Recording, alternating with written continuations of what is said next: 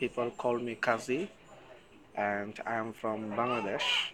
I lived in Dhaka, the capital city of Bangladesh, and I am from a very religious, strict family. Should I should I should I tell you my story? Sure. Or, or, okay. So the thing is. Welcome to the second episode of Season two of Refugee Stories podcast. This season focuses on the lives of people who've had to leave their homes because of their sexuality or gender identity. Today, we're listening to Kazi from Bangladesh. Kazi was interviewed by our London-based member, Jamie Holton, and it's her voice you'll hear throughout the episode.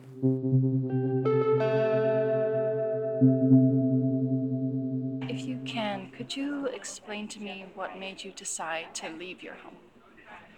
So, it is a long story actually. Mm-hmm. So basically, uh, after finishing my dentistry course from my country, which is like in two thousand eleven, I started to join uh, as an assistant in a clinic. So when I was in third year in my dentistry course, I had a very good partner whose name is Almas.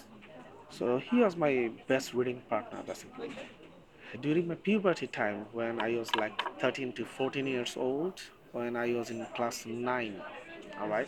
So I found that when my classmates, which are boys, my my male friends, were they're sexually attracted by the different sex, mm-hmm. like the girls. I am not sexually attracted by the girls. I'm sexually attracted by the handsome boys. So it's okay, I, I thought that I should share these feelings to some people, but uh, I was so shy and I was very choosy about uh, finding my friends. So I, I told these feelings to one of my best friends, whose name was Shahid, Shahid Rahman. Uh, so I told it what is happening in my mind, what I am thinking okay, about my sexuality at that time. So he, he thought that I'm joking, and he also said to me not to share these things to anybody because people are going to take it as a joke. Okay, so I thought that, okay, maybe there is some problem in myself, so that's why I'm like thinking about like these things. So anyways, it's not like that I hate girls or like these things. No, it's like I'm not physically attracted by the girls, mm-hmm. only that things. Okay. So one day, uh, I went to the college library with him to find some journal for my uh, course study, and I found that there's some English journal, and there is a chapter regarding the homosexuality. Okay, I can't uh, remember the name of the journal, but yes, that was an English journal. And for the very first time, I I, I wrote. Uh, sorry, I, I read everything. I read everything. And I read that homosexuality is very normal mm-hmm. all across the world, okay? I called him, he was just right, uh, sitting right behind me. So I called him and I, I, I told him to read all these things, what I'm, what I'm reading. And I said to him first time that, okay, the thing is, I am feeling this kind of uh, thing for you. Okay, I had trust on him. That's why I said to him that I had feelings. Okay, knowing all these things that okay, it could be a big problem if if if, if he tell everybody what what's gonna happen. He didn't say anything anything at the time, but later he told me that yes, he is in a, he's in like love with me, that kind of relationship. So I said okay, now so that we can we can be couple. Within twenty-four hours, like eighteen hours, we are talking to each other, okay, on the phone, physically. So yeah, we can be couple.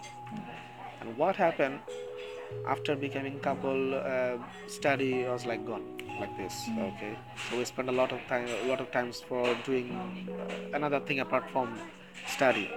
So uh, I did fail in one subject, and he also. And how did you, did your parents find out about it? But the thing is when.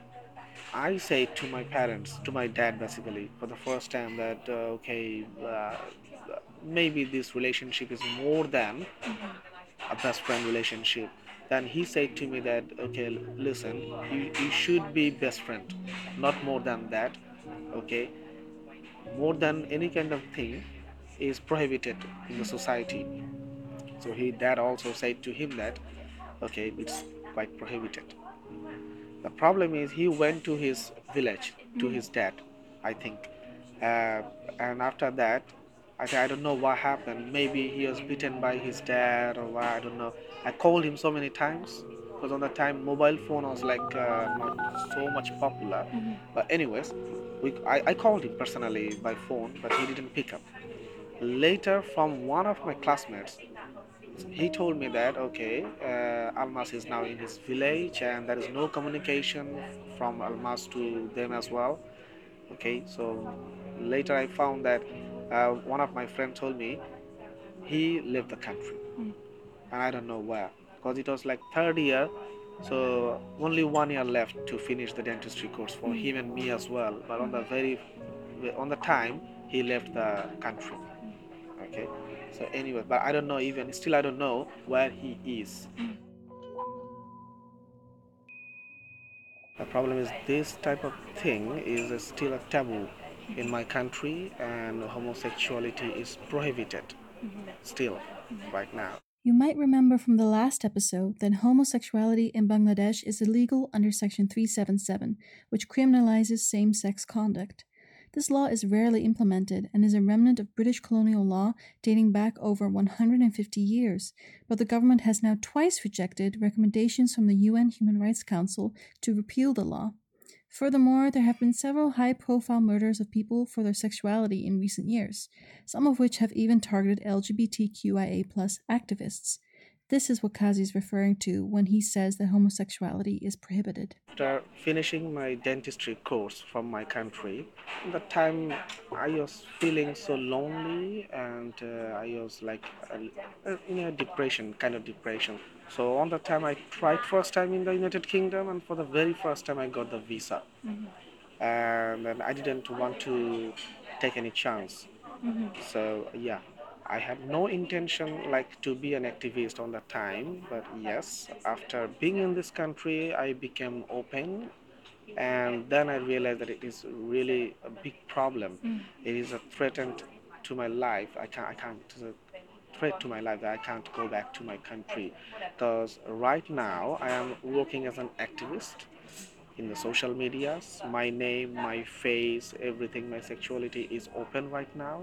So my parents, all the social community people, they know about me. I can't hide myself. So they, they are already they threatened me that I can't go back to my country. If I will go back, they're gonna kill me anyhow, right. Anyways.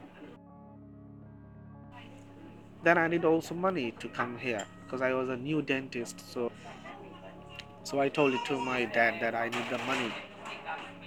He told me that if you want to go to United Kingdom, it's okay, and he was glad to know that.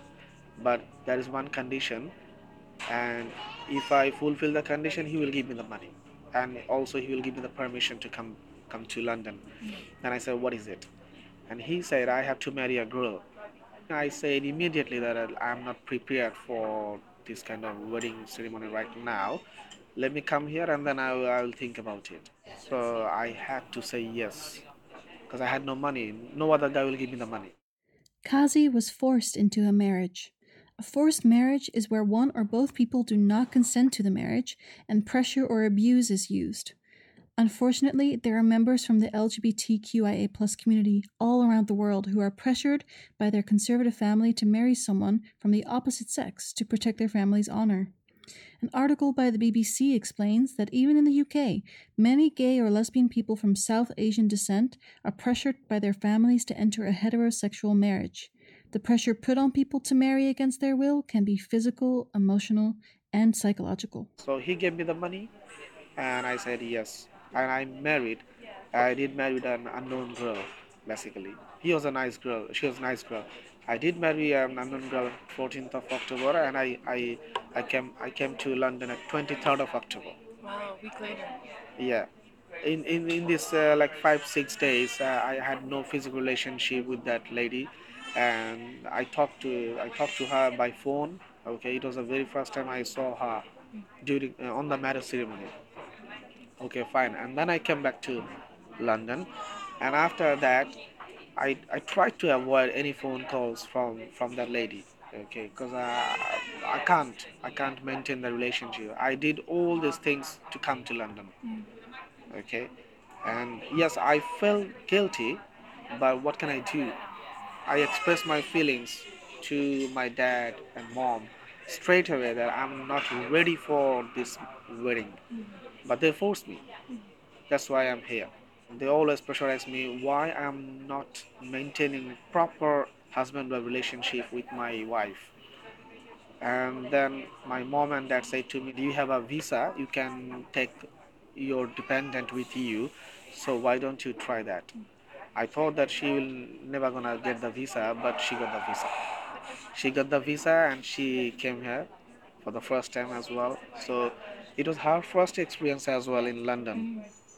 Day by day, she understood that I am not in a like proper relationship with her.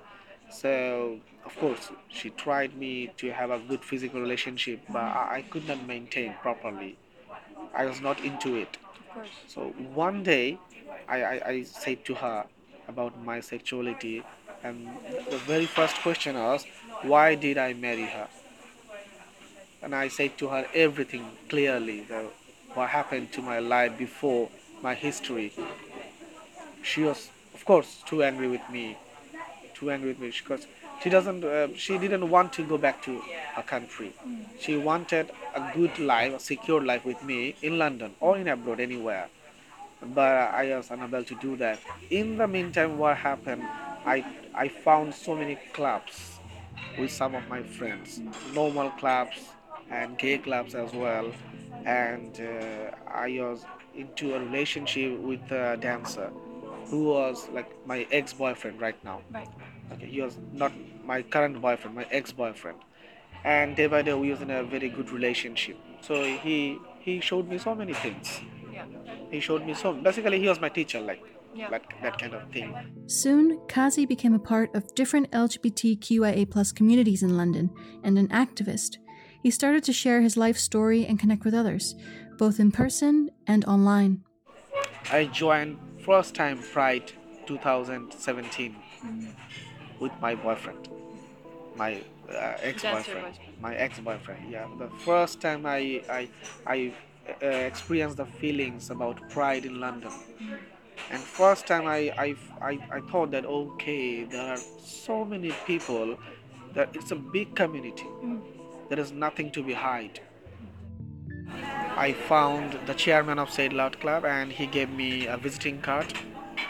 So, so you can, can come, you can say that now I'm working unofficially as a photographer. I'm an official archive man because uh, I always take the photos from Say It Loud Club, and uh, I'm working as an activist as well uh, for Say It Loud Club. For me, I have um, Uh, Hopeless Angel, uh, I call it Hopeless Angel. I have my separate Facebook page, which is a public page, and I have like uh, twenty more than twenty-one thousand followers over there. So I found in my inbox, people are like uh, t- uh, like asking me how to come to London, how to come to America, something like that. They always ask me help.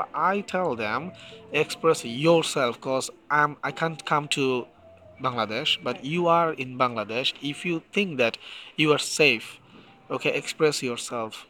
You can't hide yourself. You can't live like this. But they say that we are in a jail. The whole country is like a jail for them. So what to do? Even though Kazi felt accepted in the U K, his problems were far from over. Kazi would soon risk overstaying his student visa. Without a visa to stay in the U K, he could face deportation to Bangladesh, which for him, as an openly gay activist, could put his life in danger. The same time, I got the email. I got the email from the Home Office that my visa has to be curtailed. And my visa has to be curtailed, so I lost my job as well. Okay. And I had like mm, half of my money my, my father already paid to my college. And half of my money is still remaining. But as my visa curtailed, I, I did not have to uh, fulfill the half of the money to my college. So the relation between my college and me, gone. Right. it's gone. I said everything to my wife, and my wife can't handle this. So she said that we can't live in the same place. So I separated from her. I separated from her. I found a different accommodation. So my wife chapter closed. What can I do to live properly in London? Because my I have no visa. So basically, it is true that I am illegal in London. I can't. I have no job, and I can't get any job because I am illegal in London. I have no visa. I'm an overstayer. So what to do? In the meantime, I went to so many solicitor firm, okay, and uh, they, they told me like, uh, okay, that is one option, you can do asylum. But, but regarding what? What kind of asylum? What is my subject? What to do? I had no idea. They said to me, okay, come to us, pay our fees first, open a file to our firm, and then we can... we can tell you what kind of asylum or what can you do. Yeah. On that time, I was thinking, okay, I think asylum does mean by political asylum or something like that. Mm-hmm. But I'm not a political person. Right. Honestly, I'm not a political person. So I had no idea about that. This was when Kazi started to think about seeking asylum on the basis of his sexuality. Immigration lawyer Gary McIndoe explains that it is extremely difficult to obtain protection through the asylum process, and for L G B T Q I A plus people applying on the basis of their sexual or gender status, the journey can be extremely traumatic, invasive, and long-winded, with no guarantee of success. The asylum-seeking process puts the burden on Kazi to prove to the U K government that he is gay, but there's a risk that the government simply doesn't believe him. Kazi also has to prove that being gay would probably cause him serious harm back in Bangladesh, and that his government would not protect him. In order to do this, Kazi would have to go through multiple rounds of long and nerve-wracking interviews in a language that wasn't his own, and where the outcome would literally mean life or death. Then, uh, I, I started my first application in twenty-seventh of March twenty seventeen. Okay, and uh, we had a very, very, very short interview, like why I am here, why do I want to uh, claim an asylum, on the basis of what? Maybe third of August twenty seventeen, they called me uh, for a main interview, a long interview in Leeds. I became sick. Because I, I was very nervous. So what happened, I could not go to Leeds on the third of August because I have a very chest pain, just because of, I think uh, it happened uh, because of mental, uh, to- uh, I mean, what can I say, nervousness, uh, mental stress, yeah. yeah. In the morning or in the evening, in the evening time, I think, I, I feel so bad. I feel so bad. I called my current boyfriend, and he was there, and he called the ambulance.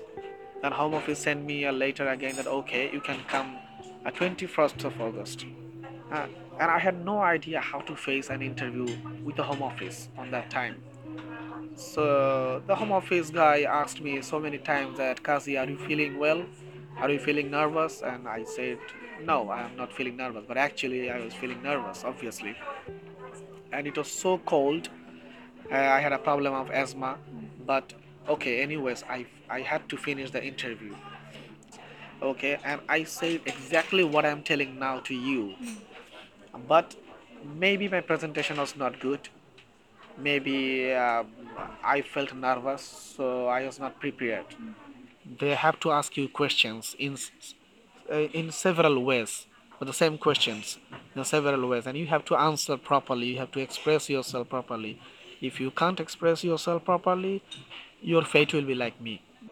I, maybe I, I will I, I will be succeed this time to express my feelings properly. Even I was so nervous that Home Office guy asked me, what is the address of your boyfriend? I I, I said I said the wrong road. And they said, okay, look, Kazi still doesn't know uh, the road name of his boyfriend. The Home Office refused me. And they said, every time that uh, Mister Kazi, he completely failed to express himself uh, about his sexuality. Kazi's case is now going to court. My court is coming on twelfth of February two thousand twenty again, after four months. So I'm wishing that I'm gonna win the case, number one. Kazi's case has already been delayed a couple of times and is now on hold indefinitely until the pandemic passes. While this uncertainty can cause anxiety and feelings of depression, Kazi tries to stay hopeful by supporting others through the same process. I try to motivate people to not like hide yourself. Okay, if you want to claim an asylum, it's completely free. There is some process. You have to go through some process. It's very easy peasy. Home office people, they are not your enemies. They are doing their duties. And there are so many asylum seekers right now. They're calling me. They're telling me, oh, Kazi, I, I, I won my case. I finally success to prove my sexuality to the court. Most of them are uh, winning the case from the court, by the way, because I don't know why. Uh, maybe they, they, they can't express themselves to home office. That's why they have to go through the first first tribunal. Yeah. But anyways, the the good thing is uh, the refugees have a very fantastic future in, in the United Kingdom. Mm-hmm. We can, uh, as a refugee status, we can work for B B C, we can work for C N N, mm-hmm. we can work for any other normal organizations here. I'm a dentist, so maybe, uh, yeah, I will go for a licensed course after becoming a refugee over here. So maybe the government will give us uh, uh, the opportunity to uh, uh, help people in London mm-hmm. as a as a refugee status. Yeah. I think uh, we'll we'll get a five years of visa from the court if we win the case, mm-hmm. and uh, yes, w- within these five years, I have to. Uh, be a proper citizen yeah. of London, mm-hmm. Mm-hmm. and uh, yeah, I want to be a good mentor mm-hmm. yeah. and as a good dentist in London as well, if uh, I will get the chance. That was the second episode of season two of Refugee Stories podcast. You've been listening to Kazi from Bangladesh, interviewed by the talented Jamie Holton, a member of the Refugee Stories podcast team. This episode was made in association with the Say It Loud Club, one of the very few organisations working in the U K to support those who've been displaced because of their sexuality or gender identity. The Say It Loud Club is an incredible N G O that provides valuable community support, ranging from social events to workshops and legal aid, functioning as a lifeline for people during what can be the extraordinarily long waiting period after they first seek asylum. I strongly recommend donating and supporting their excellent work. The best way to do this is by setting up a regular monthly donation, which I've done myself by following the link on their website, w w w dot say it loud club dot org. That's w w w dot say it loud club dot org. Of course, all statements in this podcast are my own and are not to be attributed to the Say It Loud Club. If you'd like to stay up to date with Kazi's activism, you can like his Facebook page, Hopeless Angel. You can find the hyperlink in the show notes for this episode on refugee stories podcast dot org. I strongly recommend checking it out. Both Kazi's Facebook page and the Say It Loud Club are great resources for anybody who's interested in learning more about this subject. For music, thanks go to Dan Bowden, Josh Lippe and the Overtimers, Patches and Windows of Ken. The outro music is Shada Kahlo by Fuad, Upol and Maher, a special request from Kazi. Thank you also to Kazi for trusting us with his story. I can only hope that these stories go out into the world and help others to understand Kazi's experiences and those of others like him. And finally, my name is Jessica Stone, and I'm the producer of this podcast. Thank you for listening to Kazi's story.